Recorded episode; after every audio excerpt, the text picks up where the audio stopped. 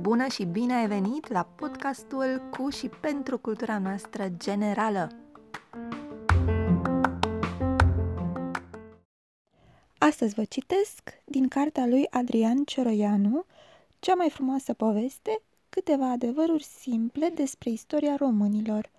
Am ales capitolul din istoria alimentară a românilor.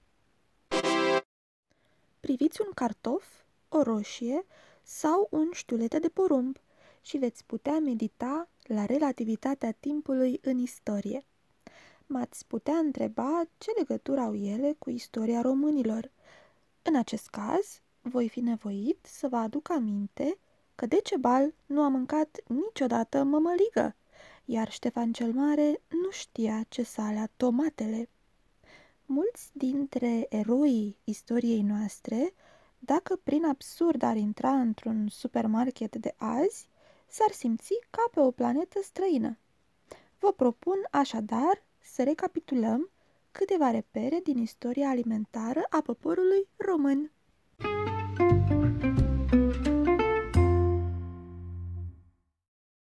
Despre strămoșii noștri daci știm cu siguranță, măcar din dicționare, că mâncau varză și brânză, precum desigur și alte alimente probabil foarte ecologice. De asemenea, strămoșii latini mâncau ceapă, măsline și tratau cu mare respect ustroiul. Dar nici dacii și nici romanii nu mâncau porumb, nici cartofi și nici vinete, din simplul motiv că aceste legume și multe altele nu creșteau aici în Europa. A trebuit ca Magellan și Columb să ajungă în America pentru ca masa europenilor să devină ceva mai bogată. Cartoful, care este astăzi una dintre cele mai banale legume din bucătăria tuturor popoarelor, a ajuns în Europa în a doua jumătate a secolului al XVI-lea, adică abia după anul 1550, odată ce spaniolii au colonizat America de Sud. Cu alte cuvinte, domnitori precum Mircea cel Bătrân sau Vlad Țepeș, cu siguranță nu au gustat cartofii prăjiți. La noi, primele culturi ale cartofului apăreau abia după anul 1800. Primul român mai cunoscut nouă care poate a mâncat cartofi copți e posibil să fi fost Tudor Vladimirescu. Precum cartoful, porumbul a ajuns în Europa tot în urma descoperirii Americilor.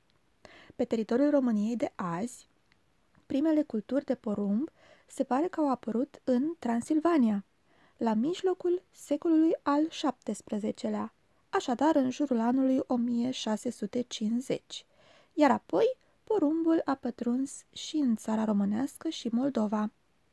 Cu alte cuvinte, Mihai Vitazul, atunci când a unit țările române, nu știa ce este aceea mămăliga de porumb și nici nu bănuia că peste 400 de ani urmașii lui români vor degusta popcorn. Este drept că soldaților lui Mihai Vitazul li se dădea un fel de mămăligă, dar ea era o fiertură sărată din mei râșnit, care nu avea nicio legătură cu mămăliga pe care o știm noi, sau italienii, care o numesc polenta.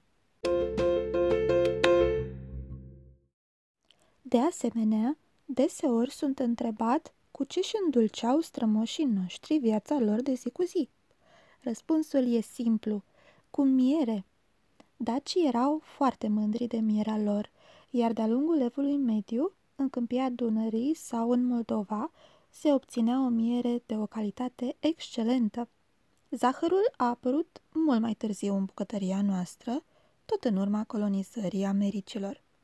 Mai întâi, în jurul anului 1650, a pătruns în Europa zahărul din trestie de zahăr, care era o delicatesă scumpă. Prima fabrică de zahăr de pe teritoriul României, bazată pe cultura sfeclei albe, a apărut în jurul anului 1830 în județul Sălaj de astăzi. Câteva cuvinte acum despre banala roșie. Cum spuneam, nici Decebal, nici Mircea cel Bătrân, nici Vlad Țepeș și nici Ștefan cel Mare nu au gustat în viața lor o salată de roșii. Motivul este același. Tomatele au ajuns în Europa doar după ce spaniolii au colonizat America de Sud. Cultivarea tomatelor în bazinul Mării Mediterane și al Mării Negre a început abia în jurul anului 1550. Prima carte de bucate în care erau incluse rețete cu tomate apărea abia în anul 1692 în Italia. În țările române, probabil, repet, probabil, Mihai Viteazul a fost primul domnitor important care a gustat această legumă. În privința cărnii, strămoșii noștri de până la anul 1700 au mâncat carne de vită, de porc, de găină sau carne de vânat. De reținut că boierii români nu apreciau deloc peștele de apă dulce pe care îl considerau mâncarea săracului. La fel, marii noștri domnitori, de până la Mihai Viteazul, nu au mâncat carne de curcan. Această pasăre a venit tot din America, tot după colonizarea europeană. În fine, câteva cuvinte despre tutun. În ciuda a ceea ce ați fi tentați să credeți, românii nu au fumat dintotdeauna. Tutunul a venit tot din America și a pătruns la noi de la turci, după anul 1600. În popor, tutunului îi se spunea tămâia dracului. Morala acestei povești sună ca un sfat medical. Dacă Vlad Țepeș va fi prins fumând o țigară, foarte posibil va fi considerat posedați de diavol și poate va fi tras în țeapă. Da, și așa se scrie istoria. Vă mulțumesc, spor la citit, să nu fumați, ne auzim data viitoare.